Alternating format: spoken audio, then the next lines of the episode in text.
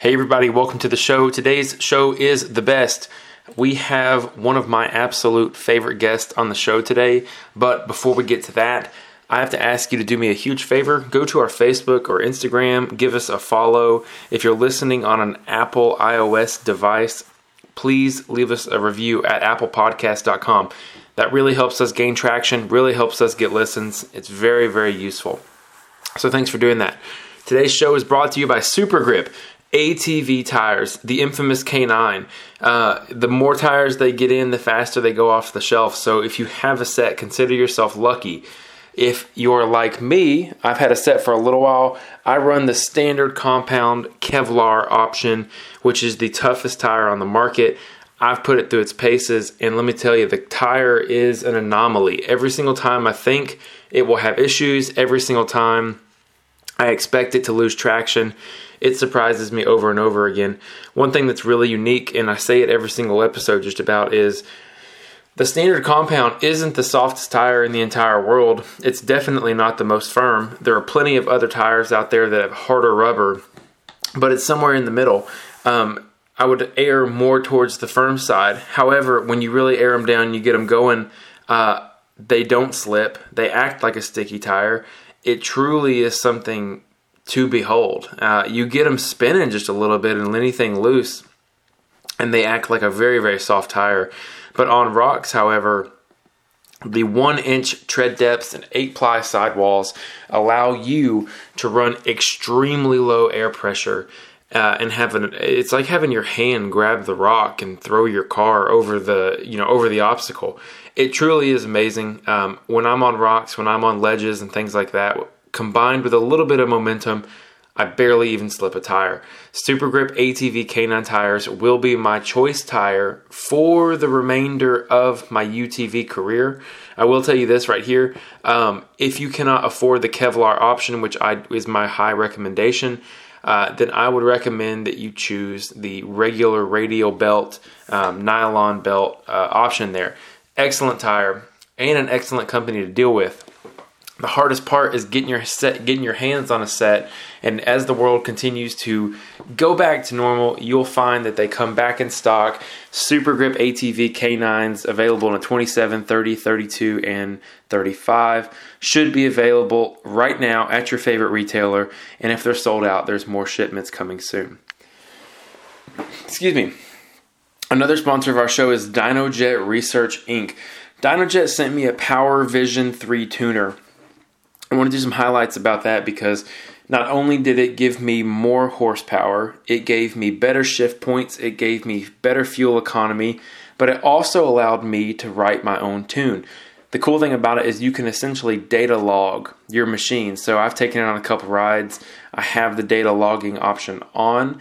I've hooked it up to my computer just to see all of the you know, software mechanical side of everything that's happening. If I wanted more power in a certain band of the power range, if I wanted to make an adjustment, they have open software, or excuse me, open source software for you to customize tunes. And even if you're not interested in doing that yourself, you can always reach out to DynoJet, tell them what you want, change the shift points, more power at the low end of the pedal, whatever it may be, you can request it from DynoJet, and they'll make the adjustments and then send a tune, send a tune back to you and get you squared away. DynoJet Research Inc. on uh, Facebook and Instagram. You can always reach out to DynoJet Matt. He's an excellent representative of that company, and he will have all the answers that you need. DynoJet Research Inc. Proud to have them on the show.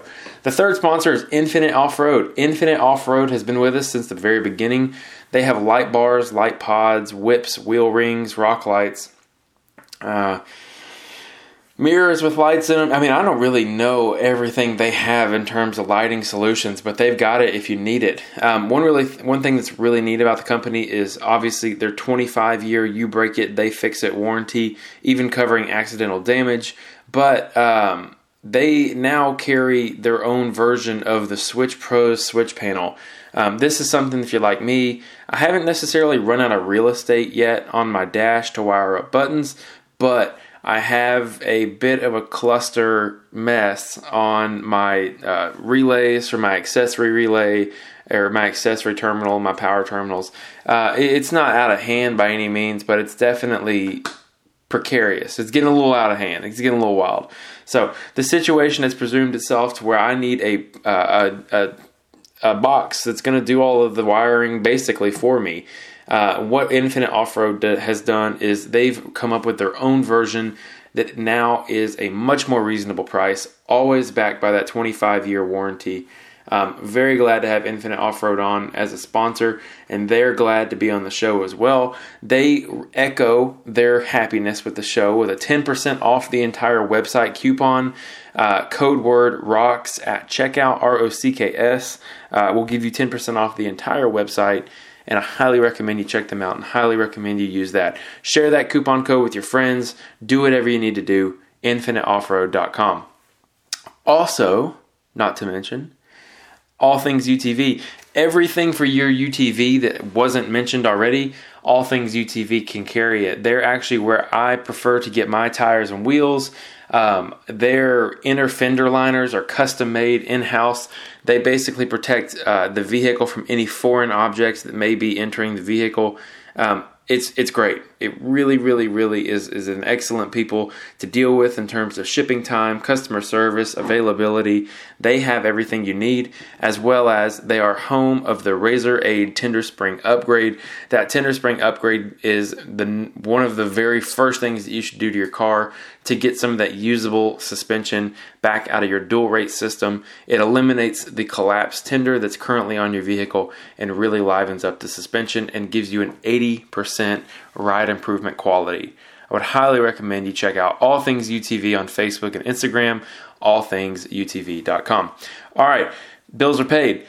Anthony Yant from No Respect Racing is in the house today, and let me tell you, he dropped some bombs. So I'm just going to let it roll, and he puts some good information out there, probably some information he shouldn't have said. So uh, a lot of really cool things coming for the future of all UTV and rock bouncing. Just really cool stuff coming. So without further ado, ladies and gentlemen, Anthony Yant. Get a drink and gather round. Let's talk drivers. Let's talk rigs. Let's talk skill. You've got the best of the best in the off road racing world. Have a seat at the table with us and let's talk about racing on the rocks.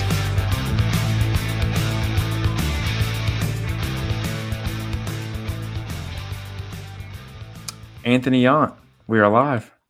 Hey Jesse, good to see you again. Good to see you, my friend. Uh, first things first, beautiful buggy back there. Absolutely uh, beautiful. Just old Ultra 4 junk. That's what I'm telling everybody anyway. so, uh, what have you been doing? Because the last thing that I heard is you were in retirement. So that was the, the, not necessarily retirement. Take a year or two off. Okay. And uh, that went well until uh, you kept bugging me during Hammers Week. That's right. I sure did. that kind of, kind of I don't know, got the itch going again. Missing hammers was uh, the first year in a long time we haven't been hammers, mm-hmm. and sitting at home watching it. I mean, it was it was really getting to me. So yeah. it didn't help. You were bugging me in the background at the same time. yeah, and uh, so for those who don't know, uh, what was I bugging you about? Go ahead and let everybody know. Oh, you got my RS one there, and you had it for a while, but uh, you were wanting to go to a two seat to share the experience, and yep, so yeah, you were trying to get rid of it. And, I wasn't really wanting it back, but uh, I think it'd be cool to yeah. maybe potentially be the first one to finish King of Hammer single seat side by side. So that's what we're going to try next year. Well, that's that's exciting, and that even that you know we jumped on down the interview there, but uh, let's let's start at King of Hammers before we get into the new car and your 2021 plans, all that kind of fun stuff. Um, what did you think of King of Hammers? It was it was different this year. It was a little controversial. I feel like a lot of people had some strong opinions. Well, I don't know. It, it kind of varies year to year. Uh, normally, mm-hmm. it's it seems to be a little tougher than what they allowed this year. Mm-hmm. Uh, letting every bypass opens new. Mm-hmm. Um, we've always had some form of VCP or something that you have to hit, mm-hmm. and uh, I don't know. Some people say it favored the Can-Am. Some say it didn't. Either way, if everybody's racing the same thing, it's still the race. Yeah. So, yeah, agree. Agree. I look at it. What do you think about the UTV in the 4400 class? He's got bigger balls than me. That's fact. That's that's true for me. I'll say it like that. Uh, what? No, Mil- there they're both both them brothers are uh, top class drivers, and mm-hmm. uh, their cars are a little built. I won't say they're 4400 built, but mm-hmm. hey, if they they want to go for it, go for it. Uh, Dave Cole actually asked me to that uh, gray buggy I had, that gray mm-hmm. chassis. We were at Dirty Turtle. He asked me to uh, enter the 4400 class, and I said hell no. And uh, I actually qualified the 4400 class just to qualify it. I don't know, 13th, mm-hmm. 14th, not very good, but uh, mm-hmm. he was Dave was even going to pay my entry fee if I just run against the 4400 cars, and I Dude. I didn't want no part of it, especially in the tight. That's awesome. Uh, well, I, let me ask you this: uh, one of the kind of undercover highlights of the entire King of Hammers last year was the Intimidator UTV vehicle that was out there. Um, it kind of flew under the radar. Mad Ram did a little video about it. I'm not sure how much traction actually came out about it. Um, but that Intimidator UTV, it's a IFS full width axle in the rear. Do you know much about that car? Is there anything more you can tell us about it? I know quite a bit about it. I don't. I don't know the where where it's actually going to go from here. Mm-hmm. Uh, I think they're having some uh, separation between builder and company, and mm. there's a hmm. lot of stuff going on in the background. But I wouldn't really call it a UTV. I wouldn't really call it a 4400. Yeah kind of want to. It's kind of like this thing behind me. It's kind of a freak show. There's not anything else like it. Mm-hmm. Uh, pretty cool car. Really, really, really cool car. Do you um, think it does it lean more towards one or the other? Well, I mean, it's got a six cylinder, so it's right in the middle. That's true. but That's uh. I would say honestly, it's more of a, a overgrown UTV than a full mm-hmm. size. Mm-hmm. If I had to pick. Mm-hmm. Now, you know, I know you said that the future is kind of a little up in the air right now, but do you see? To me, I see that as the future of racing. I think the UTVs are getting bigger, they're getting faster, they're getting tougher, and now with Cody uh, Miller being able to do the UTV 4400 and finishing the race, I personally think that we will see the 4400 class, the actual size of the car, kind of come down just a little bit uh, they're already, you know, thinning out chassis, thinning out weight everywhere they can. Uh, I think the next step is something like the Intimidator UTV car, where they just reduce the overall size of it. What are your thoughts? we're, we're starting to see that in the bouncer world. Uh, yep. Larry Krogh don't live too far. His mm-hmm. bouncer's small, lightweight. It requires less power because it's not as much weight you got to move around. So yeah, it's kind of the same thing in Ultra Four. I mean, you got a lighter car, you don't need all that horsepower.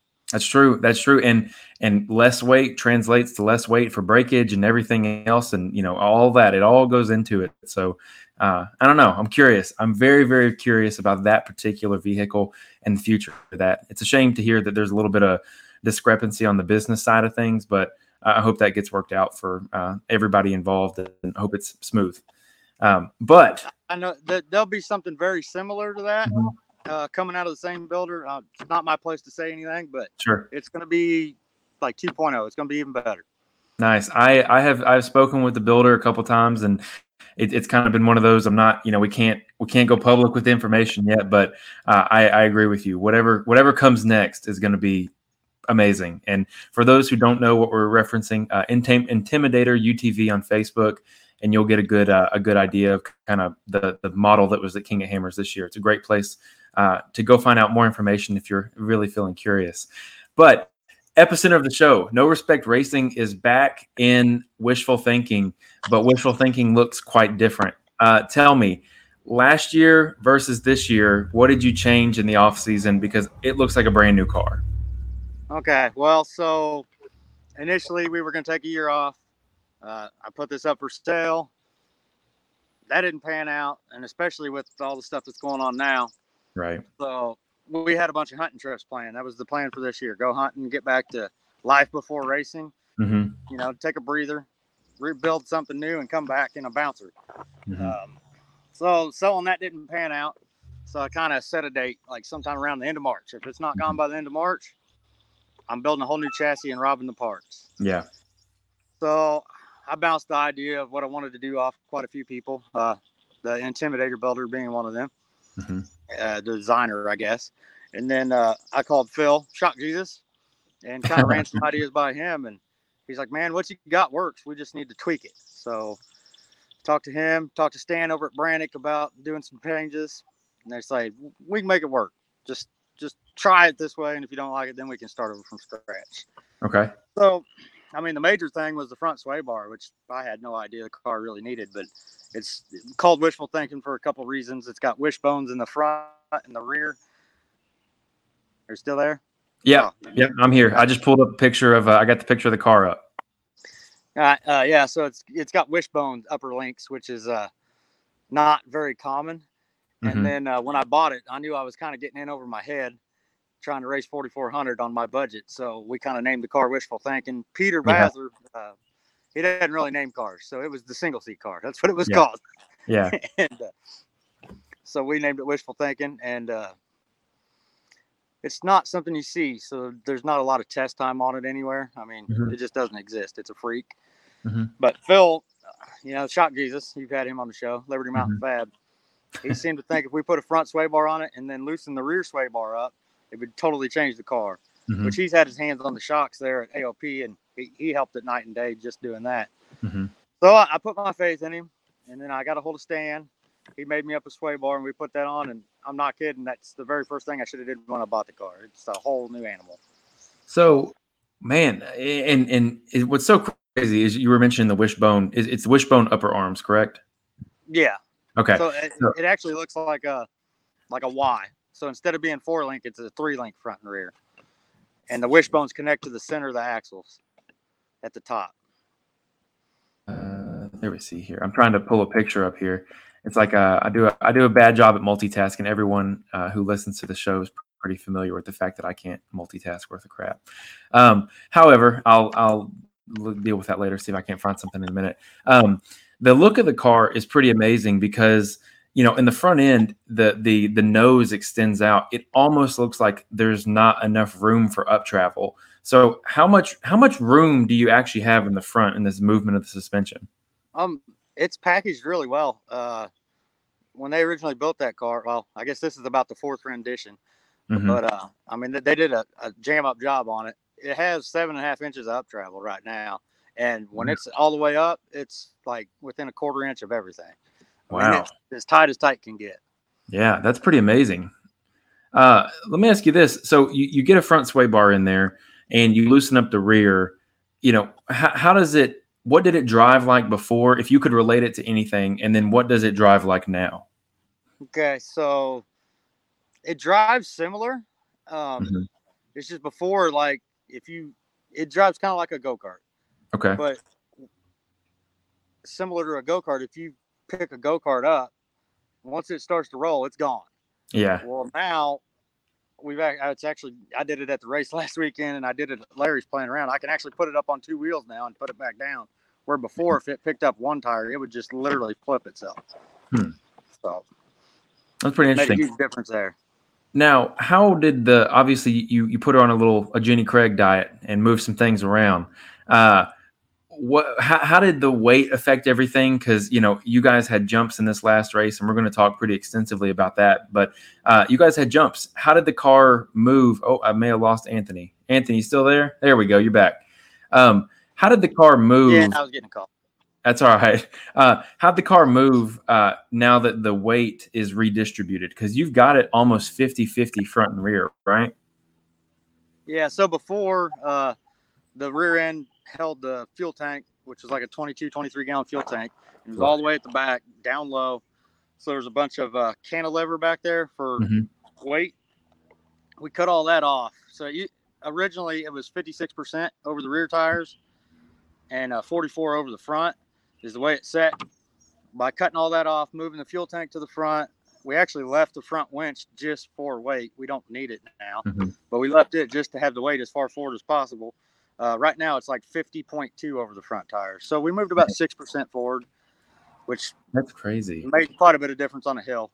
Yeah, absolutely. I, I'm pretty shocked that right out of the gate, it was as balanced as it was. It seems like that front end would be so much lighter than uh, the rear end. Just looking at it, it looks like there's not much up there other than the front axle and the shocks. But it's pretty amazing that not only was it already balanced how it was, but you guys have it within you know 0.2 to 0.2 percent. That's pretty. That's pretty unheard of.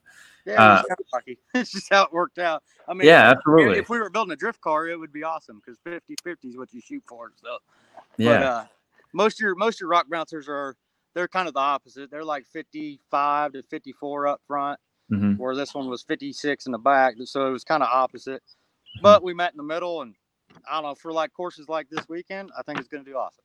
Yeah, so let's talk about it because that was one of the most important things I wanted to talk to you about is not only your comeback, but the Southern Rock Racing Series went to Bikini Bottoms Off Road Park. In my opinion, it's a park that's kind of played out. If that if that you know sounds not too rude, um, but they've run the same hills, they've done the same thing over and over again.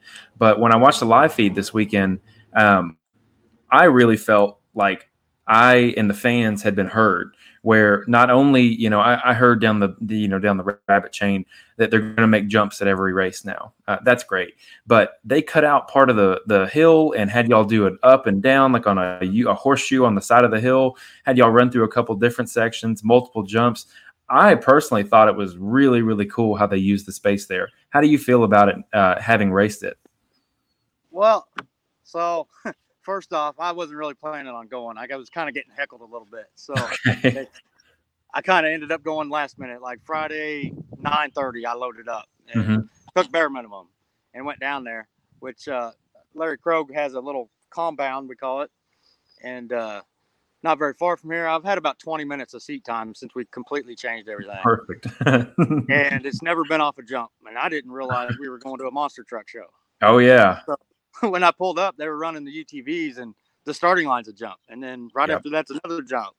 I was freaking out a little bit. It's never mm-hmm. been off the ground. It's been up some hills and that and through a creek or two, but I never jumped it.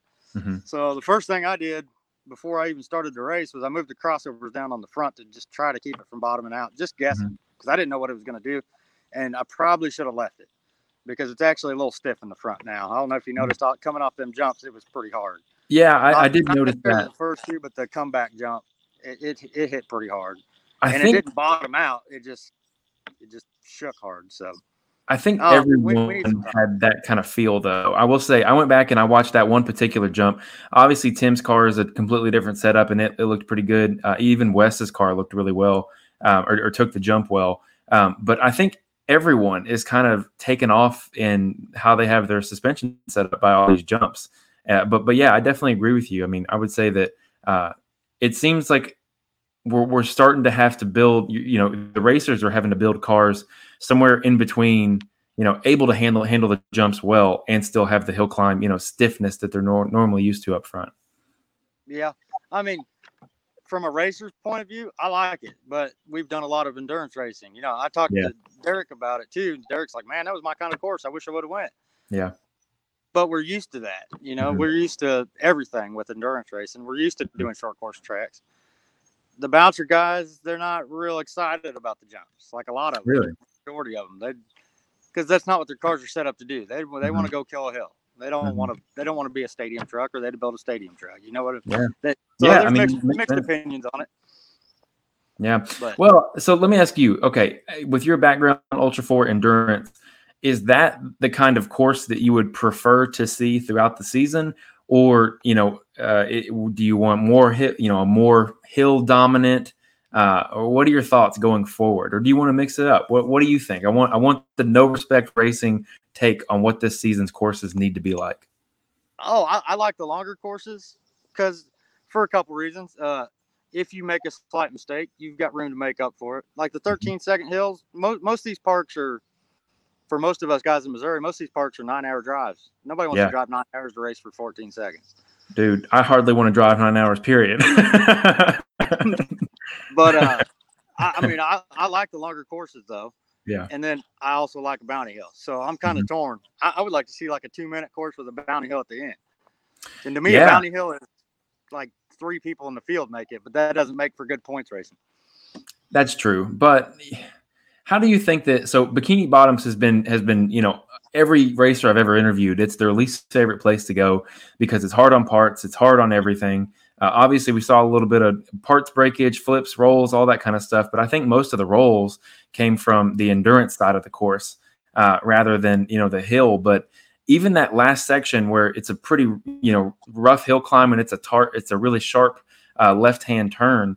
Uh, do you think that that's a good balance, or what, did that favor did that course favor the long distance over the hill climbs? Um, I don't know. I mean, the same exact hill two years ago was that mm-hmm. was an extreme hill. Yeah, uh, yeah. Everything's everything's kind of upgraded. So yes. most vehicles make them hills look pretty easy now. Mm-hmm. To me, that's not my. I don't like that part. That part's dangerous. That's why I don't like it. There's, I mean, there's just nothing to stop you from the top to the bottom, which we got to see again. And I've been talking to Daniel, and uh, he's doing a lot better. But the two worst wrecks I've ever seen in off road are from that part. Daniels and the Formula car. Oh and yeah. I just don't like racing wide open areas like that. Yeah, I agree with you. Um, I, I, would say probably the worst UTV wreck I've ever seen was at Rush. Um, was it Rush? Uh, I think it was last year when the 16 year old girl was in the the shake and bake car and took it all the way back down the hill. Um, that was bad, but it's the exact same situation that you're describing here, where you have, you know, essentially either nothing to catch you as you're rolling down, and at the bottom it's just the ground. You know, it's just flat ground that you know you're going to have a large impact on. Um, but I did want to ask you about Daniel. Uh, I think the final, you know, uh, diagnosis was his arm was broken in three places. Is that correct? Yeah, uh, yeah. I talked to him today. Uh, he's obviously sore. Mm-hmm. Um, I asked him just from previous reference. I said, "How many black lines you got going across you?" Because typically, you take a hit like that, wherever every strap is, is solid black. And he said, "Yep." He said, "Looks like I got a harness on still." But uh, Gosh, he's, in, he's, in, good spirits, and uh, he'll, he'll be back. Okay. Sure. Now, I mean, I don't, I don't know. Uh, do they think that surgery is in order, or did he have surgery? Yeah, they, I, uh, they, they got his arm all fixed up. He's just kind of in recovery mode. So. Okay. Well, good. Checked everything out. You know, CT scan. He, he's good to go. Good. Take some time off, heal up. He'll be back. Good. Good. Good. Good. Okay. Cool. Well, back to the race. Um, what do you? I mean, obviously, you mentioned earlier you weren't prepared necessarily for it, but that jump right out of the gate. How how do you? I mean, I, I just I can't get over this course because I really feel like what we have seen in you know for the last five years in every single race, it, this one broke it. There's been a couple outlaw races where they ran side by side, but this was for me like a like a really big like I'm I'm very largely impressed if they keep this up. Uh, this is you know it essentially changes what the Southern Rock Racing is going to be known for. It's not going to be just drag racing up a hill. It's going to be you have to come with your car ready to do multiple things and do multiple things extremely well. Yeah. So I mean, I, I enjoy the change. Same thing. Same thing. You know, yeah. same thing over and over gets old. Yeah. Nobody likes it. So you got to switch it up. And I think Clyde did a good job. Mm-hmm. Um, nobody really went what I'm gonna say balls out off of that starting line jump, mm-hmm. except for Paul Wolfe. And if you get to watch that grudge match race, you can watch the replay of that. Yeah. Wow, he yeah. But uh, yeah. I mean, it was a jump right into another jump, so you couldn't really flat foot it off the line because you had mm-hmm. to slow down for the second jump. A couple people overshot it and ended up front flipping too. So, I mean, it's that comes back to just driving on everything, having mm-hmm. a little bit of experience. It helped, but mm-hmm. my first run sucked. I mean, it was bad. So what happened the first run? Because I saw you you said that, and then I went back and watched the first runs on high octane. Uh, I think it was last night, and it, it looked fine. Uh, I think at the very top you got you bottomed out or something, but I didn't think the run was particularly bad. Oh, I don't know. I just uh, going up cable or fable or whatever mm-hmm. that man-made piece of crap. Uh, yeah. I'm not a fan of the man-made stuff, mm-hmm. but uh, going up that I lost my momentum a little bit. Had to had to back up. Don't I don't like backing up. Backing up never wins anything. And then uh, I thought I'd be I thought I'd be smart and go left of up the big hill at the top. I'd get uh-huh. out there where nobody else had been, and it would because there was grass still there. Mm-hmm. Typically that means there's good traction, and uh, no, nah, it didn't work. It was a sandbox over there, and about halfway through the corner, I knew it wasn't going to work, but I was already committed to that line. So yeah, we tried it anyway, and then no go. And I don't have quite the horsepower. I mean, we're this was built to run long distance, not really be the highest horsepower car. So yeah, we might do some upgrades to that over the winter. So but, uh, let me ask you how that goes. On, on that, now I had to back up again. So that's two backups in one run. That's it's not good. But I, anyway, I we made it out the top. So yeah, I was about to say, all in all, you make it out the top. Uh, you don't, you know, have a have a, a, DNF or anything like that, so that's that's great. Um, but let me ask you this: you know, horsepower, uh, Gold Rush basically came in and made everyone pay attention to horsepower. That's how I feel about it. Everyone had. Bitch, I might get a strap in that thing here soon. Explain. Tell me more. Oh, we were just uh, kind of talking to each other after the race, and I think I might get a potential to strap into that at some point this year. Uh, now, is this like a hey, we're going to go, you know, off the record, go drive it, or we're going to be at a race and we're going to give it a chance? I don't know. Haven't figured that out yet. Very nice. I'm excited for that uh, because I- will be honest, Gold Rush is one that I keep my eyes on particularly because it is a, a forefront leader into a new direction of the Rock Bouncer, just the insane amounts of horsepower. Um, and, and, again, I hope no no ill will or anything like that, but I'm just going off of the record here. Um, it seems like there's just issue after issue, and and I know that it's a learning process, and especially being a car that is set up to run the way that that car is. Um, how long does it take to get the issues figured out? Because I know I, I think he said he had an issue this weekend, but still managed to pull off a top five. You know, I, I personally want to see Gold Rush, no issues, and and just what what can the car do, and what can what can the driver do, what can these things, what can they do? And, and, and I personally, I mean, I'm ready to see it. Its full potential, no issues, no accidents, or anything like that. Um, what are your thoughts I, on that? I kind of I kind of screwed him this weekend. What'd you do? Uh, we actually we actually we actually tied in points for both hills. Uh huh. Yeah, he would have been on the podium if I didn't show up. He would have had her. Oh. We tied in points, and I, uh, I, I guess SRS you get so many points per hill. Mm-hmm. It's not time. You get so many points, and then if there's a tie in the points, then it goes to combined time. Well, I, I don't even know the times yet. We have I haven't seen them posted anywhere, but hmm. I guess I had a faster combined time than he did overall. So I ended up hmm. getting third, and he got fourth. Well, that's you know that's the business, but uh, I don't know. It's weird you guys haven't got your times yet. I know that they try and verify everything, but you would imagine for the uh, you know it's it's not like endurance racing where you have to go track or track uh, like you know VPs or things like that. It seems like it would be pretty straightforward. I'd be interested to know why you guys haven't got your times yet. Um, oh, I, I haven't done a bunch of digging on it. It doesn't really matter, but yeah, exactly. I just haven't yeah. come across. That's true. That's true. Okay, so back to the car though. Uh, you, you obviously changed up the theme, the colors. Uh, everything's a little bit different there. What is is it the is it the Hill Patrol? Is that the the name of it? Yeah. So we kind of took the Missouri State logo. My wife does uh, graphic design work and decals and banners and everything. We kind of borrowed their logo and redesigned it a little bit, and it's the Missouri Ultra Hill Patrol which might not be a good time to be endorsing law enforcement, I guess. hey, if it makes you feel any better, I work I work uh, I work exclusively with law enforcement uh, in the Department of Justice, so I'm, I'm right there with you. Um, but but yeah, I, I, think it's a really cool idea. Um, I think it's I think it's a direction that I haven't seen anyone go. I know that there was a uh, I don't remember who made the video. Maybe it was Mad Ram, but there's that classic video of a rock bouncer doing a burnout in front of in front of a police car on the street, and I think it's really cool. But what was the coolest thing is I, you know, saw you going up the hill, saw the red and blue lights on the rear, and then I was like, man, I wonder if he, you know, like how much is he embracing the the police aspect? As soon as you made it to the top, kicked on the sirens, and I was like, that is absolutely awesome. I thought it was just really, really cool. Again, the, the, the siren was on there from endurance racing. Yeah, it's actually a, a, a, pretty heavy speaker, and it's right behind the winch. So we left it for weight, and decided on white for the color, and it just kind of built up from there. Like just a theme, you know. Taz, yeah. everybody loves Taz because it's Taz, and yeah, like monster trucks are they got their own theme. So it's about time our sport starts getting a little more professional. I think. Yeah. So we just pick like a theme and stick with it.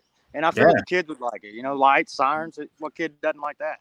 Man, I, I in, in fact, uh, I need to. Uh, I forwarded your information over to Infinite Off Road. I'm going to get you hooked up with some rock lights so you can get that bad boy really going. Some red and blues. Uh, but yeah, I, I, think it's really really cool. And if anything, what it does, and for those racers who listen to this, uh, it puts a like kind of like a brand association. Like now, when when you think of your car, you're going to think of, oh, that's the car that's you know that's the police car, that's the police buggy, and it's really easy for people to you know kind of lock something in with with you and your race team. It's a great way to promote yourself, great way to you know market yourself. And I have racers and other people asking all the time, you know, can you do more episodes on how to how to get sponsors and things like that? So uh, that's something else I wanted to bring up is you know as you create the Hill Patrol uh, obviously, you're someone who um, has a reputation in racing that precedes themselves. So your accomplishments in racing are what make you a good prospect for a sponsor. But what are some other things that people can do to acquire uh, either sponsorship or, or how do people get eyes on them? What do you do to attract eyes and make people interested in you? So, like, like for instance, like this, uh, I, I don't know about 15 times this week, and you drive the Jeep thing, right? So, I mean, it's totally different from a rock bouncer, so it stands yeah. out. And sponsors don't necessarily need people to win; they don't need mm-hmm. people to podium. Like if you're the guy that, like, I won't say any names because that's rude. Uh, if you're the guy that just does a write up after every event and you know says, "Hey, this is what went right. This is why we didn't do so good," mm-hmm. and uh, promote the parts that work. That's just as good as winning for most of the time. Yeah. Um, buy the a... pictures from the media guys, like from Black Dog and D-Pads. Buy them pictures and send them to companies. Get on an email list, whether you do good or you do bad, and you got contacts at 15 companies, whether they sponsor you or not. Email them at the end of the race and say, this is how our day went. This is what worked. This is what didn't work. This is what we're going to try to do next time. I they love it. Not be your sponsors, but when they get tired of seeing your name, eventually they're going to help you out. Yeah, yeah, that's definitely one strategy. Uh, and, and if not, you know, even when you know the next marketing meeting comes up at their company, they'll have in the back of your mind, there's this guy that keeps sending me pictures, and you know, he's got a lot of room on that car, and he's always there. Uh, one thing that uh, I have people reach out all the time about, hey, how do I grow my page? How do I grow my business? Uh, you know, whatever it may be. Um, consistency. It's it's consistency. You're you're always your, your page is bigger than mine, and I got all kinds of dumb stuff. well, well, that's just that's just it. Is it's consistencies. People ask all the time. I have friends who are you know interested in starting podcast or getting whatever kind of movement going that they like. Um, just do an episode every week so people know on Friday, my example, Friday and Saturday mornings, you're going to get an episode, uh, and and just be there and just know that when people start listening and it becomes part of the routine, uh, they can you know they can expect because if you're don't put something out and it's Saturday morning and they haven't got an episode yet, you're probably going to get some messages that say, "Hey, um, you know, where's your episode?" And then if you don't make an episode for two or three weeks, people are going to stop listening. You're going to just get passed by. Uh, so that's great, but how that applies here is you are so involved in the off-road community, whether it's uh, giving opinions, which is always one of my most favorite things uh, from the No Respect camp, uh, especially at King of Hammers, man. You you and Larry were going back and forth, and I was cracking up every single time. Uh, but uh, opinions are always good, but pictures, content, you know, reviews, all that kind of stuff. But even so, on that, uh, you're always racing. You're always at the race, regardless of podium, not podium. I know what you're where you're at on the race. I know how you did, and I probably have some kind of video of you either winning or you you know upside down on your lid or putting on some kind of show. And, and I really think that uh, consistently being a part of the community is is a big factor, and you guys have done an excellent job of that. Uh, but that all ties in with this whole brand thing, with the police thing, with everything. Uh, I really, you know, no respect racing has its own you know, there's mental images that come in. I see your green UTV buggy flying through the banner. You know, I, I think all of these things that you guys have done over the years, uh, and it's and it's how you built a brand. It's how you have made your name. And uh, again, that's information that people have asked for time and time again. So I'm glad that we can kind of address that and get that information out there. Um, yeah, but I, I want to ask Shannon Welch. I don't know if you know who she is. She's like she's the major player in Ultra Four. She helped me out a lot with that because mm-hmm. I would never do the bad stuff. Like, you know, nobody mm-hmm. wants to talk about the bad day they had, and mm-hmm. man, it makes a big difference. It truly does. Because yeah. nobody's perfect. I mean, even Timmy's not perfect. Mm-hmm. But if you yeah. let everybody know that you have problems too, or this happened or that happened, that actually brings them closer to you and lets them follow you more. And yeah. she helped me out with that. So. I'll tell you this. One of the things that uh, you know, just shortly before, I think you guys were racing. It was your Ultra Four season when I, we we had just met at AOP, and you guys were somewhere else, and uh, you just were putting up. You put up a picture of ten guys in a trailer rebuilding the Razor transmission, and you're just like, "This is what it looks like night before the race." And I was like, first off, that looks awful. Glad that's not me. Two, that's really cool because you know it's kind of a window into the dedication that it takes, but. Uh, it's things like that that you know make people relatable. I think McCoy and John Boy do a great job of that too because they put a picture up the other day, you know, night before a race, and it's not on their vehicle, but they're out helping a neighbor and they've got the headers off, you know, night before a race at the camp. And it's just like, you guys are crazy. And it, and it really kind of pulls back the facade of like the, the professional race team, if that makes any sense. Yeah. I mean, I mean, there's a lot of stuff that people don't see and don't know. And it, just helps. I'm not real good at it. I'm just every once in a while I'll put something up. And, like the police theme, I can I'm, I catch a lot of crap from my buddies about it, but yeah, it ain't for it ain't for them, it ain't for me. It's for trying to get the kids involved. So yeah, and and and that is so cool. I know uh, when I spoke with Jay Calloway, he mentioned that that was one of his big kind of bridging things that he uses. He would take the car to schools and things like that. Uh, and, and, one of the things that really cool that you did was uh, you actually took the buggy to the police station. Tell me a little bit about that. How, what did they think about it? Well, that's kind of funny. Is uh, I was asking them what, what it took to get a photo op with the cops. I've, I've, known the local sheriff for quite a while. He made a pretty good joke about it, but then when I told him what I was doing, he was he was cool about it. But uh, yeah, um, yeah, they, they were they were excited about it. Uh, the local sheriffs they let me pull right on the lawn. We took pictures with their cop cars. It was a good time. Yeah, yeah, that was pretty cool. I gotta say, uh, I don't know if I'm I'm in Murfreesboro, Tennessee. I don't know if Murfreesboro police uh, would be that cool about it. So it's pretty cool. Uh, it definitely that's one of those that you know I have uh, these canvases all around my house of all these you know things that are important to me, and that would be that would be on my wall for sure. The the time I took my buggy down to the police station and uh, got to drive it on the grass. So all cool stuff. But uh, one thing I really wanted to talk to you about because um, you're the only person I think other than uh, Timmy Chuck, who is running those Mickey Thompson tires, and Timmy's not racing this year. Uh, tell me about Liberty. the tires. Oh, Liberty. Thank yep, you. Liberty. Thank you. And I, uh, there's a couple others. Those are just that's the ones that popped into my head. Yeah, it, it well, which, the, which I want to. I want to. I just met Dex. I want to. Oh, really? Uh, that was his first race ever in a full size. He finished both hills and got fifth or sixth. That's amazing. Wow, that's pretty unheard of. That's awesome. Uh, what do you think about the tires? Because not a lot of people run them. It seems like they've been out for a while and then they kind of fell flat a little bit on their marketing and everything. But obviously, what do you think? Well, these are different. So, okay. I was actually at SEMA and I, I met one of the main guys at Mickey when they came out with the big 43. Mm-hmm. And it was just a little wide for my liking. Mm-hmm. And we talked about it. And he's like, oh, eventually there'll be more sizes and whatever, whatever. Well, I had Showstopper 2 at the time. And I was like, I just didn't want that wide of a tire.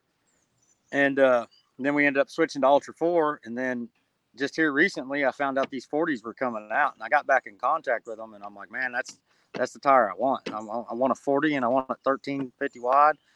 And uh, we worked out a deal. And I can't complain. I mean, I got 15 minutes of seat time in them. And I came home with no holes. I've put quite a few holes in swampers at that place. And I know a lot of swampers have been destroyed there. So I came yeah. home, no holes in the tires. And wasn't real easy on them on the concrete. I mm-hmm. had to mm-hmm. get rough with them a little bit, especially uh, Fable Hill and going up that top part there on Hill Two. And mm-hmm. I I'm pretty happy. We got we got a podium out of them, so that's a good thing. Yeah, that's that's exactly what you can't you can't argue about. Is just the fact that you know they worked. They put you on the podium. But I think particularly with that that design, uh, it kind of skips the the Tennessee cut, you know, and, and it really gives you the, the, the cut that everyone uses right out of the gate. Now, I've never had my hands on them, uh, but how soft are they compared to the SX? Oh, I would say they're actually a little softer per se. Mm-hmm. Um, what I like about them is your Tennessee cut has mm-hmm. very little lateral traction. Yes. So you can get to skating on a hill. Like a lot of them rock bouncers you see that are just going all over the place. That's because mm-hmm. they don't have any lateral traction left because they cut it mm-hmm. all out. Uh, every lug on this is angled, so it's got real good lateral traction. That's I really like that about it. Uh, it's more predictable on mm-hmm. what like going through a corner and stuff to me. And I mm-hmm. don't have a lot of time, but so far so good. Yeah, yeah. Well, I again, you know, even when, you sent me some pictures a little earlier before this all got released, uh, you know, the first thing you said is, "Man, this thing drives awesome. It goes where I want it to." And I know that's not always the case in the bouncers. Is sometimes they don't go where you want to. And I hadn't even thought about the lateral traction when you, you do that Tennessee cut you do you lose all the directional, the the or the side directional or angles. Um, you just get you know side to side blocks, and all of the terrain can move either move freely through the tread. So I haven't I haven't thought about that. But uh, one thing I want to ask. Well, these are actually pre-marked with places you can cut them more if you want to cut them. Uh, they're they're diagonally marked with like their preferred cutting spot. Wow. Uh, you'll have to send you have to send me a picture whenever this uh whenever the audio version of this goes up. Yeah, if you can if you can take me over there.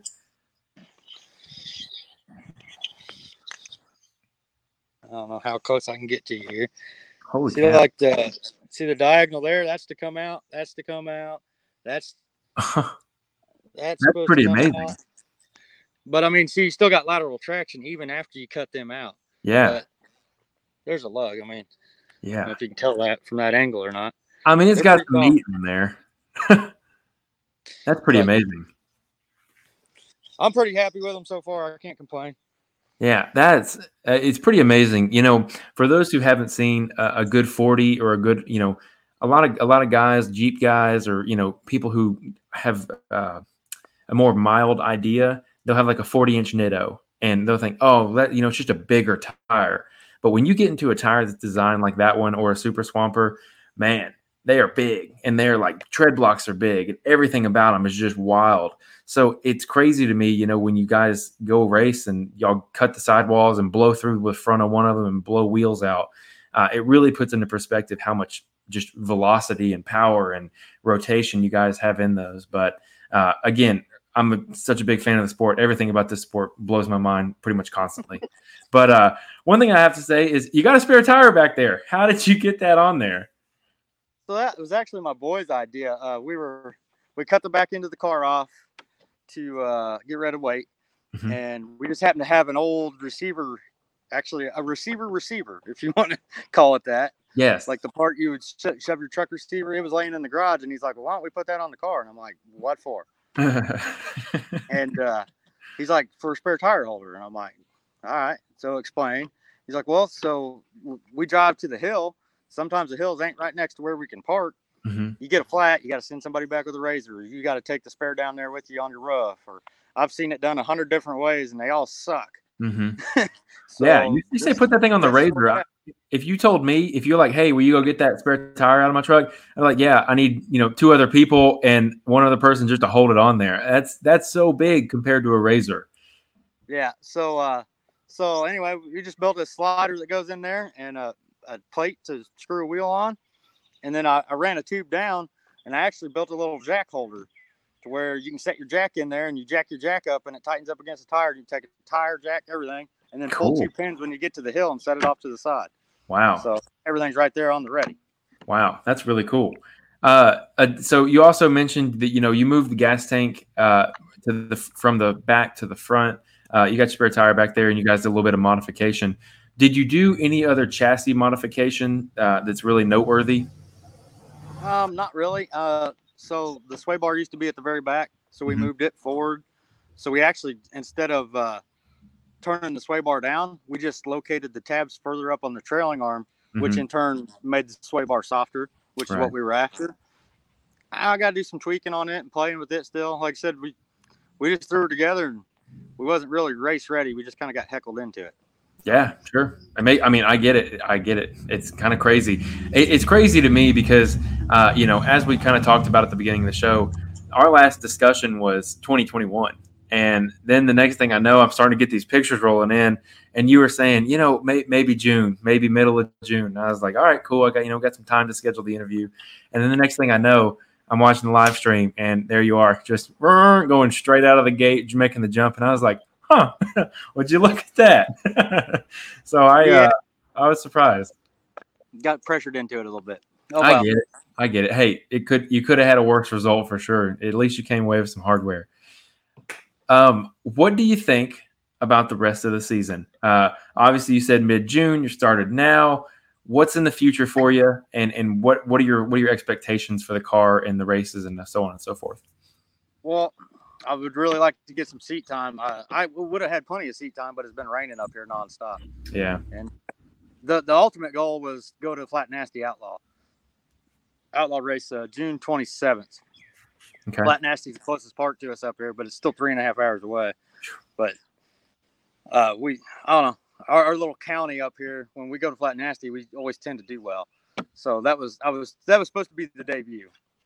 I was supposed to save it till then mm-hmm. and uh, hopefully have some more seat time and have some stuff dialed in. But it didn't work out. We ended up just going last weekend. So the next race will definitely be June 27th at Flat Nasty, and I don't really have much other than that on my schedule. I still uh, still plan on doing a bunch more hunting, and uh, yeah. hunting season will start picking up around August. So yeah, that's true. Um, so obviously Ultra Four is always out there. Is this going to be an Ultra Four car this year? Nope, she done. She's retired done. from Ultra Four. That's all right. I uh, I know it's it's Ultra Four is hard to maintain. I'll just say it like that. A lot of traveling, a lot of different things in the fire. So uh, I understand that. Do you plan on hitting like Race to Riches? Any of those in your mind for the future this year? Yeah. Well, this car did okay at Race to Riches the way it was before with bald tires. So yeah, I'd say she'll probably be back at Race to Riches. Very nice. Uh, let me ask you this because I hadn't. I got to talking to a racer the other day, and um, I let me think about how to say this uh, the best way possible. Race to riches, the payouts used to be Polaris razors and you know vehicles and lots of money. What was the payout last year? Uh, I think it was fifteen thousand the first, seven thousand the second, and I don't I don't know what third got. Okay, that's pretty, that's still pretty good. That's good. That's better than I thought it was. Um, I know that Race to Riches used to be the you know kind of the the big daddy this is the race that you don't want to miss because you know the the risk is finally worth or the reward is finally worth the risk um what do you what what do you think is $15000 enough for you to go and put everything on the line oh yeah we do it for $3000 at every other race that's true that's very true um do you think that payouts need to be higher knowing that uh, promoters you know are pocketing a pretty large amount of money um, that's a loaded question. It is a loaded so, question. It's a trap. I mean, it depends on the series, I guess. Sure. Because uh, I'll just use Outlaw as an example. Outlaw to me is the most fair for your I, entry fee compared to paying the whole top 10 back mm-hmm. and what they pay back in the top 10. To me, the Outlaw series, as far as money wise, is the most fair. Yeah. Yeah and I know we had a short discussion about it uh, the last time. So for those who want a, uh, a longer talk uh, about things like that, we talked about Ultra Four in the last interview. Just go find the the last Anthony Yount uh, interview, and you'll you'll hear a little bit more about that topic. But um, I didn't know that. I think the UTV got cut a little bit more than the bouncers. I'll say it like that. Um, I think you know uh, at one point it was you know uh, machines were on the line and things like that. And I'm picking on race to riches, um, but I will say that it's it's an all it's an all series and in all races.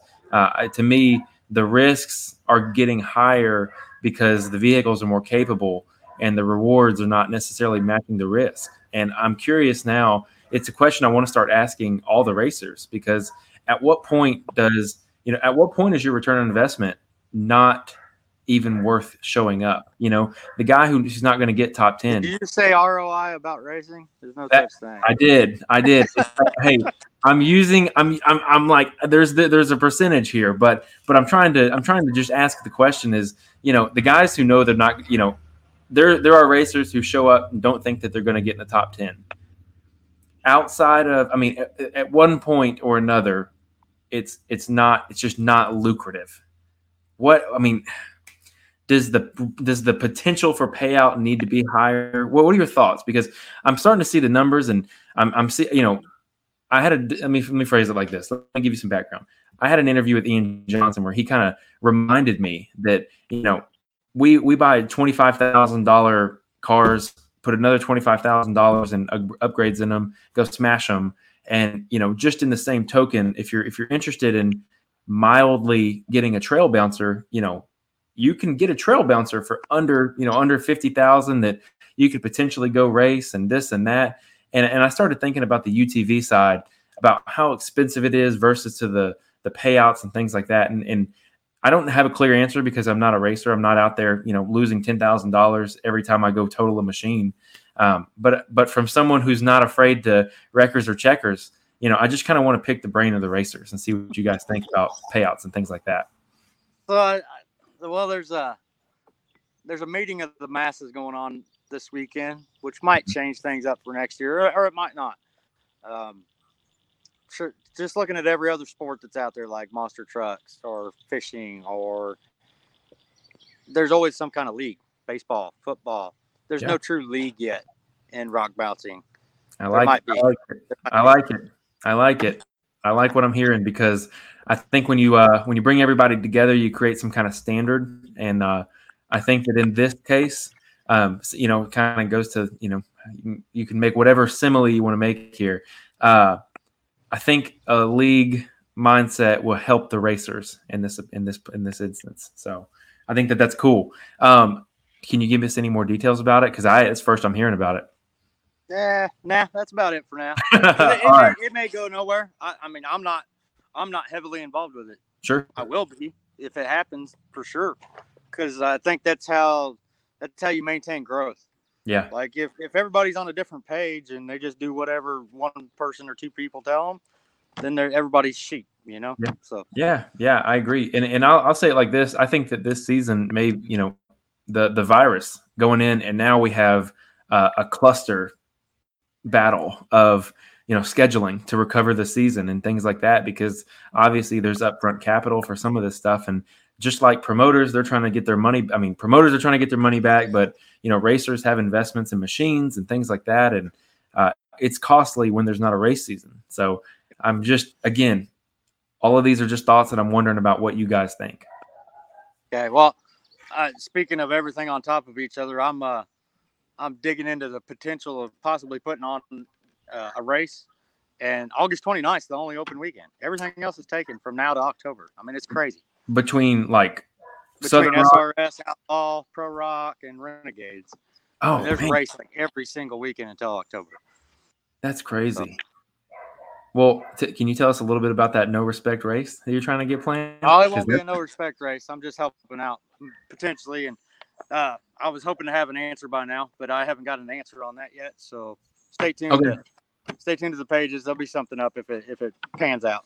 Very cool. Very cool. And you actually reminded me. I need to have uh um uh how do you uh ARBO bracket buster? What's the gentleman's name? I'm drawing a blank. Nick. Nick, Nick. thank you, Nick. I need to get Nick on the show sometime because uh, I need to get Nick and I need to reach out to Clyde and uh, even um, uh, I believe it's is it Rick who runs the Renegade series? Uh, yeah. Okay, cool. Yeah, I need to get everybody on because uh, you know it's kind of the I'm kind of where I just want to hear what everyone's thoughts are because uh, Joey's been on the show before and we had a great time talking and I'd love to give everybody else a chance to kind of talk and air their thoughts out between the different races. Um, but but hearing that there might be a, a you know a league style idea is really cool. I did not uh, didn't think we'd see the day. Any of them guys you mentioned, I don't think they know about that. Wow. But, and it might not ever pan out. It's just something that a few of us believe probably needs to happen if the sport's going to keep growing. Yeah, I uh, man, I couldn't agree with you more. Uh, let me ask you this: Where do you think the future of rock bouncing goes? I mean, we are starting to see more live streams. Uh, High Octane Films might be the fastest person I've ever seen put up videos for for this stuff. It is literally like the race, and then I can count on it six, seven hours later, at least the top three runs are up. And I think that's awesome. Charles is the man. Charles, yeah. uh, he definitely puts in a lot of work for sure. Yeah. And high quality work. I mean, it's truly yeah. impressive how fast. But uh, I don't I don't know. I mean, that's it's kind of a loaded question too. If we could do it in cities mm-hmm. every time, I think it would be the next Monster Jam. But it's hard to do what we do in St. Louis. Yeah. You know, you just can't you can't duplicate the hill downtown St. Louis. It's just yeah, that's true. Yeah, I hadn't thought about it about how you could generate a, a stadium like feel for it. Um, hmm. That's interesting. But I like where the I like where the conversation's going. I'm glad that people smarter than me are having the conversation because uh, I'm just going to be able to report on it and take all the fruit of your hard work and labor, and I will be able to enjoy it for myself. So thank you guys. Well, it, it's like I just mentioned. We there's a race every weekend. I mean, yeah. it's, it's out of control. There's too many series, too many too many different different rules for this, different rules for that, different way they do points, different way they do times. I mean, it's just we need a standard. Yeah, yeah, I very much agree with that. I think that that's a really wise decision. And if if any racers go back and listen to this, jump on board. Find whoever, who, reach out to Anthony, get the information. Whoever is doing this, you need to support it because it helps you more than it helps literally uh, anyone else. So uh, it's very, very exciting to say the least. But uh, what else are you going to do in terms of, uh, you know, with the car? What's the future for the car? So I don't really know. I just know I couldn't sell it. yeah. And I know I love rock bouncing. Yeah. And this was the, like I put my fa- I actually talked to uh, four or five people, and we might not be able to make the best rock bouncer out of it, but we can make a pretty decent one out of it. So that's Mhm. what we kind of went with. Maybe this winter I'll tear it down and build a new one. I, I don't know. I, I just we'll see how it works out. Yeah, absolutely. Do you think that there's any more upgrades? I mean, you mentioned horsepower earlier, but is there anything else that's glaringly, you know, staring you in the face that you'd like to change? I've got 35 spline inner axles in the front, and uh, staying over at Brannick's working on my 40s right now. Very nice. So I was a little leery of them staying together. Uh, John Campbell had a smoking run going, and that's he ended up breaking a 35 spline axle.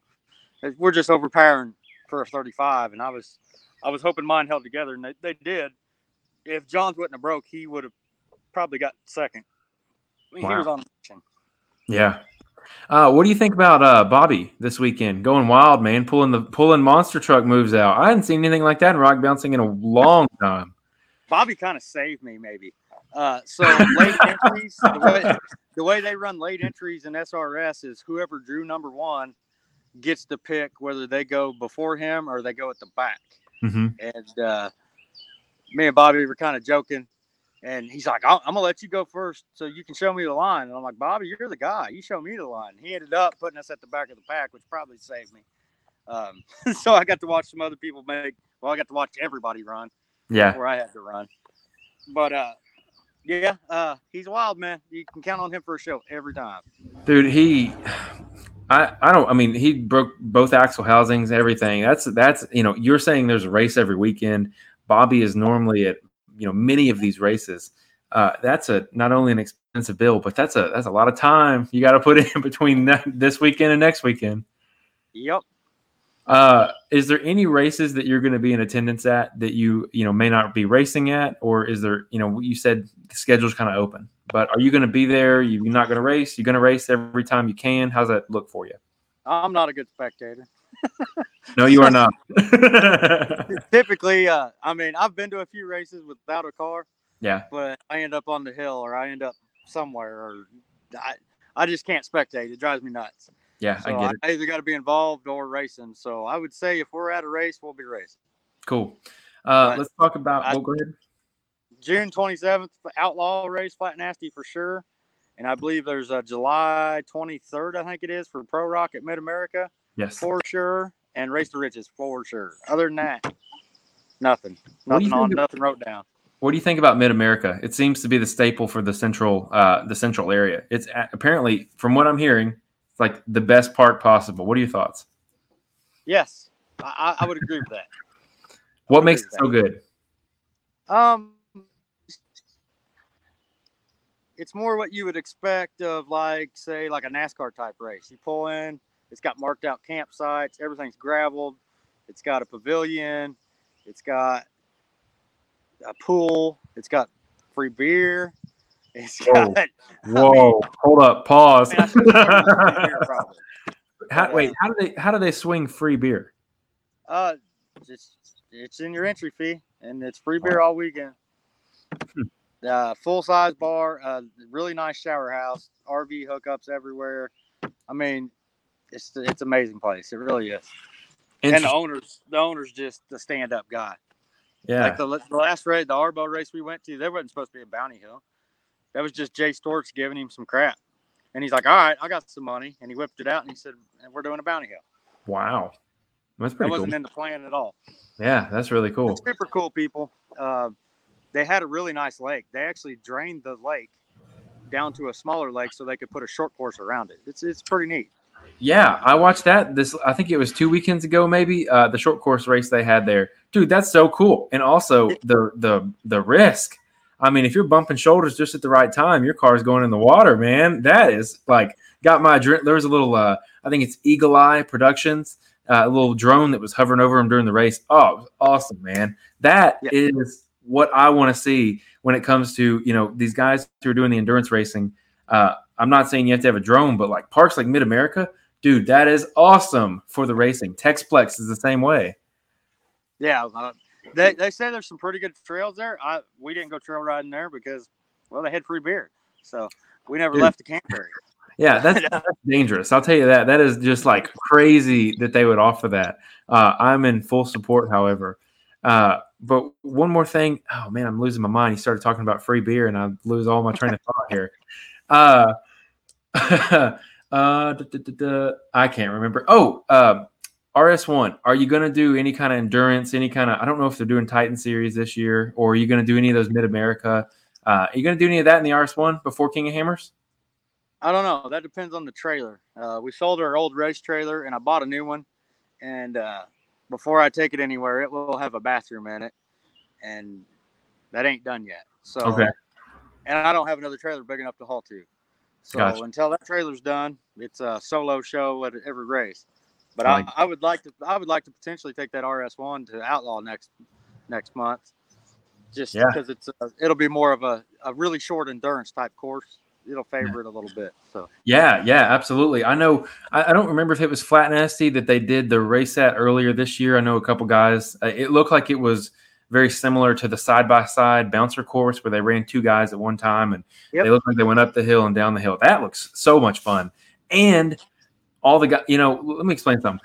When I went riding, and I went riding a couple times in the RS1, and you know, I'm I'm planning building the endurance car. Everyone's well aware of that uh, everybody I talk to, oh, I can't afford to do endurance, blah, blah, blah, blah, blah. I'm like, man, go race an outlaw race because that style of endurance, I mean, yeah, you have it all jam packed into one, but you really don't have to hold your car that it, it's the middle ground between the super long endurance and the, and the bounty. And that sounds like the most fun to me. Oh yeah. It'll give you a little bit of a taste of it without making you wish you didn't enter a four hour race. yes, exactly. Yes, I completely agree. But uh, that being said, and kind of the last thing I want to talk to you about is uh, King of Hammers 2021. You're trying to do it in RS1. You're trying to be the first one to complete it in a single seat. Is that correct? That's right. That's the plan. Okay. What? Obviously, I'm very familiar with the car. What adjustments do you think you need to make? Uh, how are you going to get a spare on there? Are you going to carry a spare? What are What are you going to do? I don't know. Perfect. It, will probably have. Uh, I, I guaranteed it'll have motor race tires. Probably uh, 33. Okay, that's big. And, um, I don't know. That's probably about it. Uh, I'll get with uh, uh, probably George at Double E Racing. He's uh mm-hmm. he's got a couple RS ones he's working with doing desert races, mm-hmm. so he's got a good idea. I mean, because that's not something you normally see is the RS one in the desert. Yeah. So he's I think he's about the only one in the country kind of dealing with them right now. Mm-hmm. So he should be able to get me pretty close, and mm-hmm. he should be on the lake bed. So if we need to tweak some stuff, we can. So you really, that's any, about it. I mean, I'm gonna leave her the way she she's tried and true. Uh, sure. Put some bigger tires on it and uh, redo the shocks and go yeah. see what she's got. Now, let me ask you this: Would you be opposed to making it 72 inches by putting like a HCR long travel kit on there? No, nope. I actually uh, I like the skinnier car out there to be honest if I was going to do anything, I would stretch the frame a little bit. How long? If I was going to change it, I'd add about five, six inches in there. Would that put it? Would that put it back at a regular XP platform? Pretty, yep, be right at an XP platform. Cool. Yeah, I know. Uh, I think one of the coolest things that I've seen is uh, there's a couple of guys who've taken their Turbo S's and added, I think, like seven or eight inches in there, kind of putting it right between a four and a two seater. Uh, and those cars, man, that's just not only an it looks I've never been in one. It looks like it handles really well, but it looks like it uh, just performs really well too. I would be yeah. very curious to see an extended RS1 uh, how it managed because I think you're right. It that, that's really what it needs to be able to handle those long climbs. Well, I mean, really, I think for the rocks, that's the perfect car. Mm-hmm. I think I could go out there and really make them guys jealous in the rocks, but the desert, it wouldn't do very well in the desert. You just, like, yeah, just getting like stomped every single uh, every yeah. single loop. Okay, gotcha. And that's the only reason to go such a big tire is let the tires take some of the hit too. Yeah, I mean, uh, you don't necessarily need to run a tall tire out there, even for the rocks. It's just everywhere. It helps. It, it's like a secondary suspension almost. Sure. When you got a bunch of sidewall, so that that would be the only reason to run a real real tall tire on it. But, Okay. Okay. Well, I like it. Uh, with that, I mean, is there anything else you want to talk about? I think we pretty much covered everything uh, I thought about. No, I think that's it. I mean, uh, just check me out on Instagram or Facebook at No Respect Racing. Uh, we've always got something wild and crazy. We just uh, accidentally set a Jeep on fire there a couple weeks ago out trail riding. So let's talk I mean, about we're, that. always, we're always doing something that's something that's either good or bad, but either way, we try to put it up and share with everybody. So Let me ask you about the cheap race. Uh, did you walk away with the uh, the win at the cheap car race?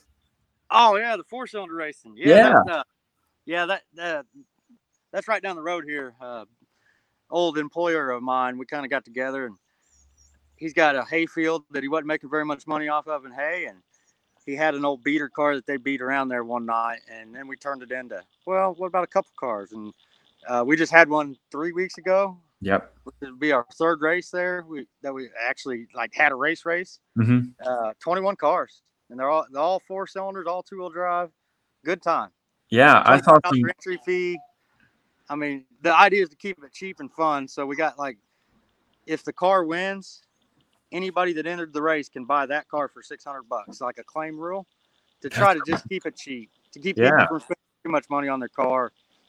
But uh, I just bought an old Cavalier five speed, and it stayed. The, the most important part is get it to stay together because it's pretty crazy. We had 21 people, so one person got a buy, and then we put 20 chips in a hat, half of them red and half of them black, and you randomly draw out the hat, and your red's the inside lane, black's the outside, and then uh, double elimination. So even if you lose your first race, you're not out. You could fight your way all the way back and win. So once once we get down to so many, everybody goes back in the hat. And we draw again until it's until everybody but one person's lost twice. So, Dude, that's that's amazing. Uh, I I mean, for the for the amount of money you have invested, it sounds like way amount like way way way way a ton of fun. That's really exciting. So we got so we got it got a little wild. Uh, we were gonna buy a water truck because last year it got real dry and dusty, but it Mhm. was supposed to rain all week and all. It was actually supposed to rain all day the race day, so we didn't buy a water truck. Well, it didn't rain, and the track got pretty dry. Uh, there was a few. Uh, there was quite a few bicycles. Uh, one on its top, one completely rolled over. Uh, Madram's got some pretty good footage. He ought to be. Uh, yeah, he should have probably got it yesterday or the day before. Nice. So give it time to edit it, and it'll be up on Madram. But for 350 bucks is what I gave for my car. I mean, a whole day of fun. yeah. That might sound expensive to a lot of people, but compared to the $700 tire back there, it's pretty cheap. Yeah, that's that's one thing that I, I really like. Man, people just don't understand that you go out and I mean, for the full size, it is magnitudes larger. But even even UTVs, you go out, you slash two tires, you're out five six hundred bucks, and if you've been to wheel, it's another you know 150 bucks. It's just crazy how it all pans out. So 350 is really not that much. Uh, if you And have then you can take it to the junkyard if you when you're done with it. That's true. That's true. I now see. Now I gotta ask too, because you guys went hill climbing in the cheap jeeps. Uh, obviously, yours didn't make it out of the woods. What were y'all doing out there? What was the point? I mean, you almost climbed the hill. Like it was almost Well, there. So that that's down there at the Larry Krog's place, the Krog compound. Mhm. and uh, they were actually just doing a ride and my this car was not done yet Mhm. so i bought this jeep over the winter i get 500 bucks for that cherokee just to we we had 500 dollars worth of fun in it at the house just bombing around the racetrack Yeah. so i loaded it up it had a a very slight fuel leak eh whatever we loaded it up anyway and it was fine until i tried climbing that hill and evidently it folded the exhaust under and right underneath the gas tank where it was Oh. leaking Yeah. so that was actually a bounty hill, and that Jeep probably shouldn't have been on it, but Agreed. we've tried it anyway.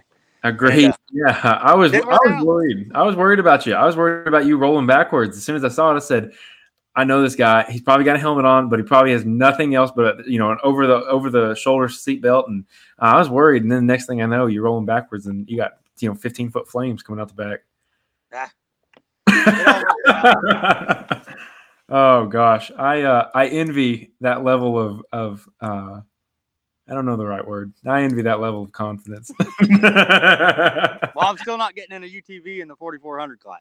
Yeah, yeah. Okay, so I mean, re- re- real quick, because then you know we're gonna wrap things up here in a second. But um, everyone I've talked to has kind of given me the I probably wouldn't do it myself, but it's great that he did it.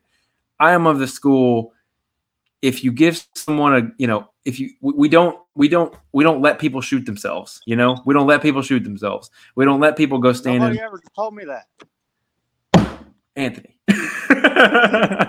Uh, we don't let people stand in the middle of traffic. Why would you let i mean look i understand. You can build a chassis. You can have the world's best chassis builder build you a chassis.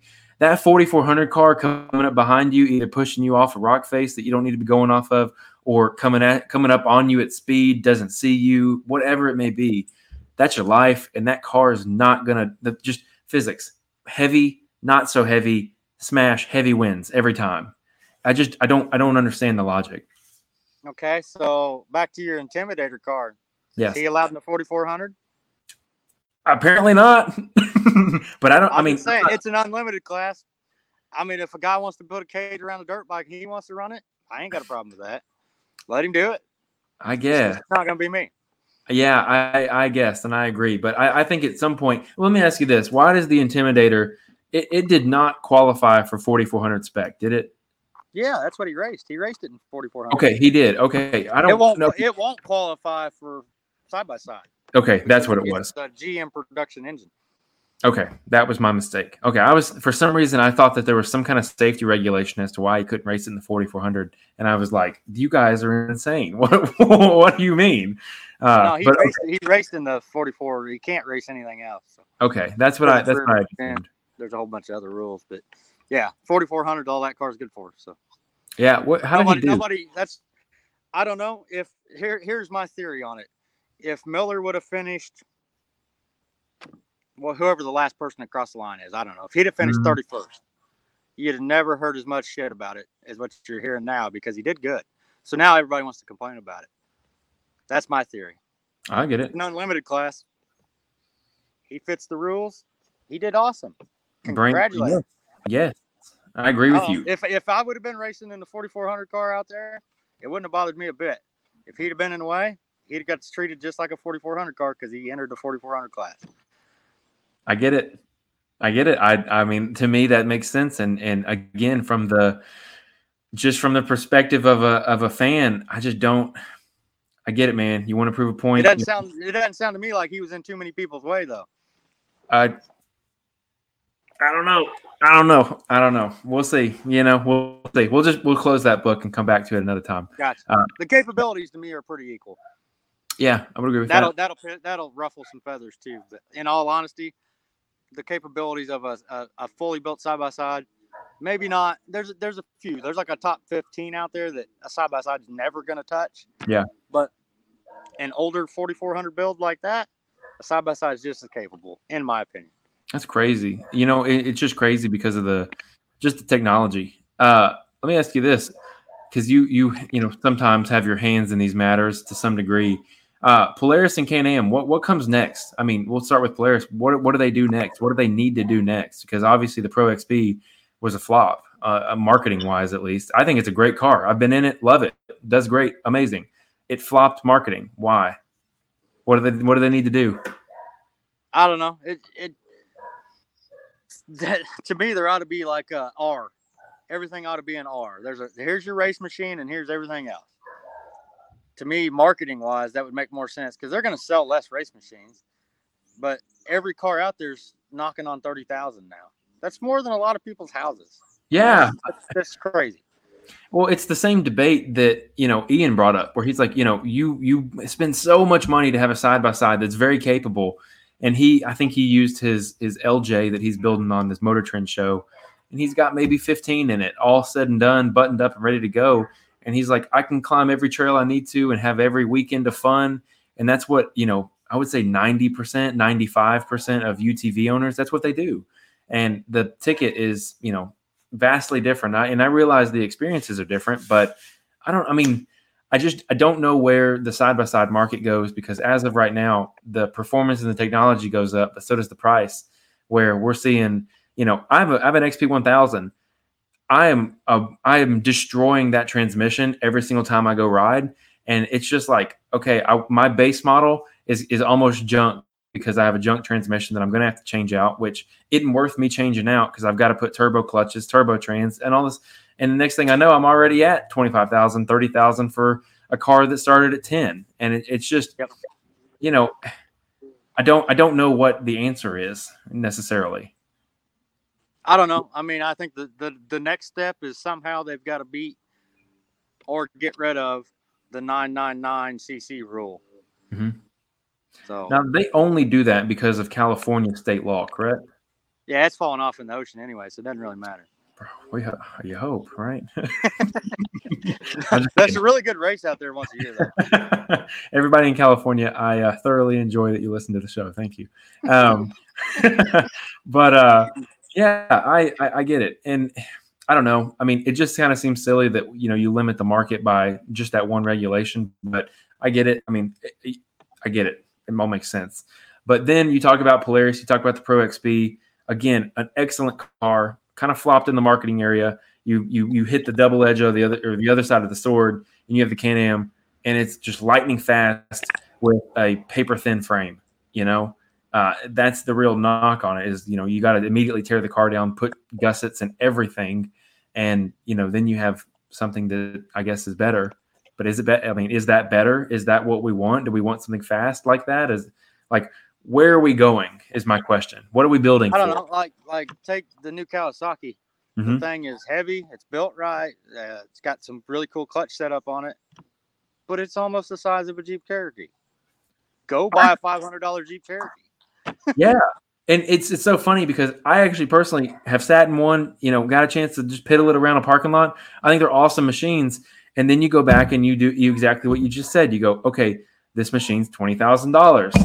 I can go have a Jeep Cherokee that's almost the exact same thing for five hundred and get you know I get one good weekend out of it. But you know, just the, the the price and and all of these things that just I don't know. I'm I'm I'm starting to sympathize with those. You know, you you get blinders when you buy these machines because you're like, oh, I have to put an extra ten grand in it. Oh, it's not that bad. It's not that bad. And you know, and, oh, it's only fifteen grand. Oh, it's not that bad. And the next thing you know, you're like, I've spent forty, and that's outrageous. When you take yourself outside the situation, it's outrageous the amount of money you spend on UTVs. Yeah, I mean, I don't know. Uh, everybody always asks me like, what, what, what, what would you buy? What would you do this? What would you do that? Mm-hmm it depends on what you want to do. I mean, yeah. Me, if you if you want to race right now, unfortunately, Can Am's where it's at. I mean, if you want yeah. to be a really really aggressive trail rider, Can Am's where it's at. If you yeah. just want to go have fun, get a Kawasaki that drives amazing or a Honda that's got gears. Or there's no reason to buy a thirty thousand dollar car if you're not going to use what it's meant to do anyway. That's Agreed. my. Yeah, I agree with that. I think that the car behind me, although it's got a transmission that's going to, you know, blow into a million pieces, uh, it's great. It's great. It's perfect. You know, if, if there was some way that they could reduce it further and make the entry price lower, maybe that's even better. But I, again, if you're going to go trail ride, I agree with you. I don't. You don't need the thirty thousand dollar edition. You need the, you know, the stock, the XP base model, the turbo base model. If it was me and you got my perspective on it, go get you a base model turbo and be done with it and, and that's I think we've talked about this before too. That's why the RS. That's why I'm in love with that RS one. Yeah, tell me, tell me about the RS one. Well, I mean, we talked about it on the last one, I think, but the platform has all the turbo parts without the turbo horsepower. It's the most reliable car that Polaris ever made. That's true. It's true. So, yeah, and well, it's fast enough to win races because it doesn't break. You don't have you don't have to put all this extra crap on it to make it last through the race because it's got 200 horse. It's still yeah. only got 115 horse but it's it's nimble. So I don't know. In my opinion, it's still a cool little car. And uh, old gray hair racing, Jamie McCoy, if you're listening, I'm I'll make it to one race with it. That's awesome. I know he'll uh, I know he'll be looking forward to it. Um, but we got a little bit off in the weeds there, which is always good on the show. Always fine with that. um, anything else that we didn't hit? Anybody you need to say thanks to? Any sponsors? Anything like that? I mean, um, I got a ton of compliments over that motor, which I, I, I think the sound just, uh, I don't even know how to put it. The sound makes it sound more than what it is. Sure. So, Show Me Speed hurried up and built that for me last year because I was in a pinch. I blew a motor up and needed one. And uh, we didn't go for extreme horsepower because it was built to run long distance. So that's got a stock intake, basically stock heads. So there's room for improvement there. Mm-hmm. So I think that might definitely be something that's happening here pretty soon. We'll do some head work to it and uh, put a nice intake. Probably get a little more horsepower out of it. But uh, so I, am thinking that uh, we're either going to do that or we're going to change the pistons out and follow suit with everybody else. Put a big old nasty blower on it. So I'll be talking with Show Me Speed here pretty soon about that. We got to figure something out. Mm, that's uh, nice. All these, all these, all, I, I, leave for two years and I come back and everybody's got a thousand plus horsepower. Dude, it's, crazy. crazy. It is crazy. I don't, I don't uh, know what happened. yeah, I, I, mean, hey, again, I, am a. We talked about Gold Rush. I'm waiting for 1600 horsepower to let me see the beast. You know, let me see it un unblocked. Un, you know, I don't want to use the word excuse, but no, no accidents. Let me see what it's got. Let me see where it comes from. Um, because I don't know. I don't know. Anyways, anyways, sorry I interrupted. You may continue. no, I'll just no. That's show me speed. I'll be I'll be dealing with them here pretty soon, and then uh, Mickey, uh, we're we're trying this new tire out, and so far so good. I, I think the next race, Flat Nasty, it's it's really going to do well at Flat Nasty. Mm-hmm. I, I, think so. I got high hopes for that. Um, Brannick, dude, that, that sway bar, I'm telling you, is a, the best thing I've ever done to that car. So I'm, I'm super happy about that. got some axles coming from him too, to where I don't have to worry about feathering the gas near as much. Like if it lands on the front end, I don't I don't have to let out. So I'll, I'll be extremely happy when that happens. And Ballistic Fab, they've been with me for quite a while. Uh, they sent me everything I needed to redo the rear ends, uh, gussets, sway bar links, Heims. I mean, they, it's a one-stop shop. If you're building something, they got everything. Cool. So, and they're they're always running fantastic sales for every holiday. If, if it's a holiday, I can guarantee they're having a sale. Uh, they they really support like Memorial Day and stuff. Um, that's about it for the big car. I mean, we're just cool. just playing, just just playing. Absolutely. Well, with that, we'll take it. We'll end it. Anthony, thanks for being on the show. No Respect Racing on the show again. Good luck the rest of the season, and uh, we'll close it out here. That, thanks, sir. And uh, don't forget to check us out on uh, Facebook and Instagram. No Respect Sounds Racing. Good. Later. And it was brought to you by Super Grip. ATV tires, the infamous K9. Uh, the more tires they get in, the faster they go off the shelf. So if you have a set, consider yourself lucky. If you're like me, I've had a set for a little while. I run the standard compound Kevlar option, which is the toughest tire on the market. I've put it through its paces, and let me tell you, the tire is an anomaly. Every single time I think it will have issues, every single time I expect it to lose traction, it surprises me over and over again. One thing that's really unique, and I say it every single episode just about, is the standard compound isn't the softest tire in the entire world. It's definitely not the most firm. There are plenty of other tires out there that have harder rubber, but it's somewhere in the middle. Um, I would err more towards the firm side. However, when you really air them down, you get them going. Uh, they don't slip. They act like a sticky tire. It truly is something to behold. Uh, you get them spinning just a little bit and anything loose, and they act like a very very soft tire. But on rocks, however, the one inch tread depths and eight ply sidewalls allow you to run extremely low air pressure uh, and have an it's like having your hand grab the rock and throw your car over the you know over the obstacle it truly is amazing um, when i'm on rocks when i'm on ledges and things like that combined with a little bit of momentum I barely even slip a tire. Super Grip ATV K9 tires will be my choice tire for the remainder of my UTV career. I will tell you this right here: um, if you cannot afford the Kevlar option, which I, is my high recommendation, uh, then I would recommend that you choose the regular radial belt, um, nylon belt uh, option. There, excellent tire and an excellent company to deal with. The hardest part is getting your set, getting your hands on a set, and as the world continues to go back to normal, you'll find that they come back in stock. Super Grip ATV K9s available in a 27, 30, 32, and 35 should be available right now at your favorite retailer, and if they're sold out, there's more shipments coming soon. Excuse me. Another sponsor of our show is DynoJet Research Inc. DynoJet sent me a Power Vision 3 tuner I want to do some highlights about that because not only did it give me more horsepower, it gave me better shift points, it gave me better fuel economy, but it also allowed me to write my own tune.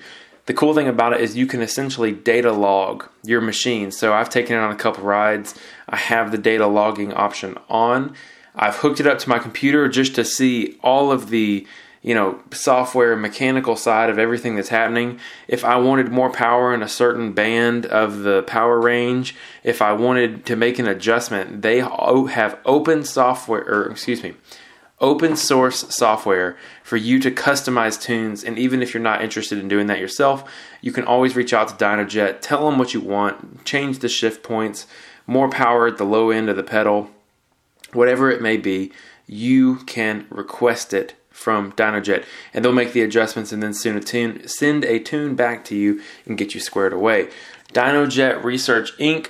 on uh, Facebook and Instagram. You can always reach out to Dynojet Matt. He's an excellent representative of that company, and he will have all the answers that you need. Dynojet Research Inc. Proud to have them on the show.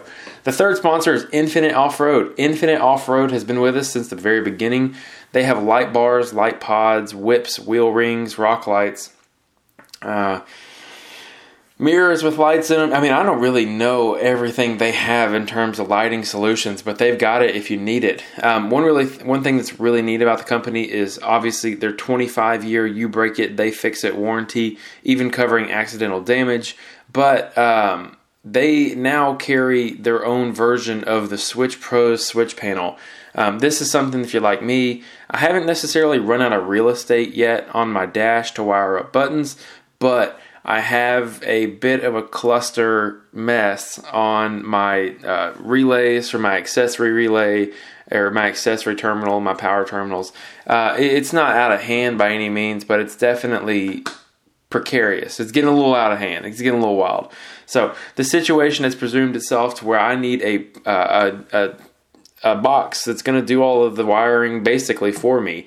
Uh, what Infinite Off Road has done is they've come up with their own version that now is a much more reasonable price, always backed by that 25 year warranty. Um, very glad to have Infinite Off Road on as a sponsor, and they're glad to be on the show as well. They echo their happiness with the show with a 10% off the entire website coupon. Uh, code word rocks at checkout, R O C K S. Uh, will give you 10% off the entire website and I highly recommend you check them out and highly recommend you use that. Share that coupon code with your friends. Do whatever you need to do. InfiniteOffroad.com. Also, not to mention, all things UTV. Everything for your UTV that wasn't mentioned already, all things UTV can carry it. They're actually where I prefer to get my tires and wheels. Um, their inner fender liners are custom made in house. They basically protect uh, the vehicle from any foreign objects that may be entering the vehicle. Um, it's it's great. It really, really, really is is an excellent people to deal with in terms of shipping time, customer service, availability. They have everything you need, as well as they are home of the Razor Aid Tender Spring upgrade. That Tender Spring upgrade is the one of the very first things that you should do to your car to get some of that usable suspension back out of your dual rate system. It eliminates the collapsed tender that's currently on your vehicle and really livens up the suspension and gives you an 80% ride improvement quality. I would highly recommend you check out All Things UTV on Facebook and Instagram, allthingsutv.com. All right, bills are paid. Anthony Yant from No Respect Racing is in the house today, and let me tell you, he dropped some bombs. So I'm just going to let it roll, and he puts some good information out there, probably some information he shouldn't have said. So uh, a lot of really cool things coming for the future of all UTV and rock bouncing. Just really cool stuff coming. So without further ado, ladies and gentlemen, Anthony Yant.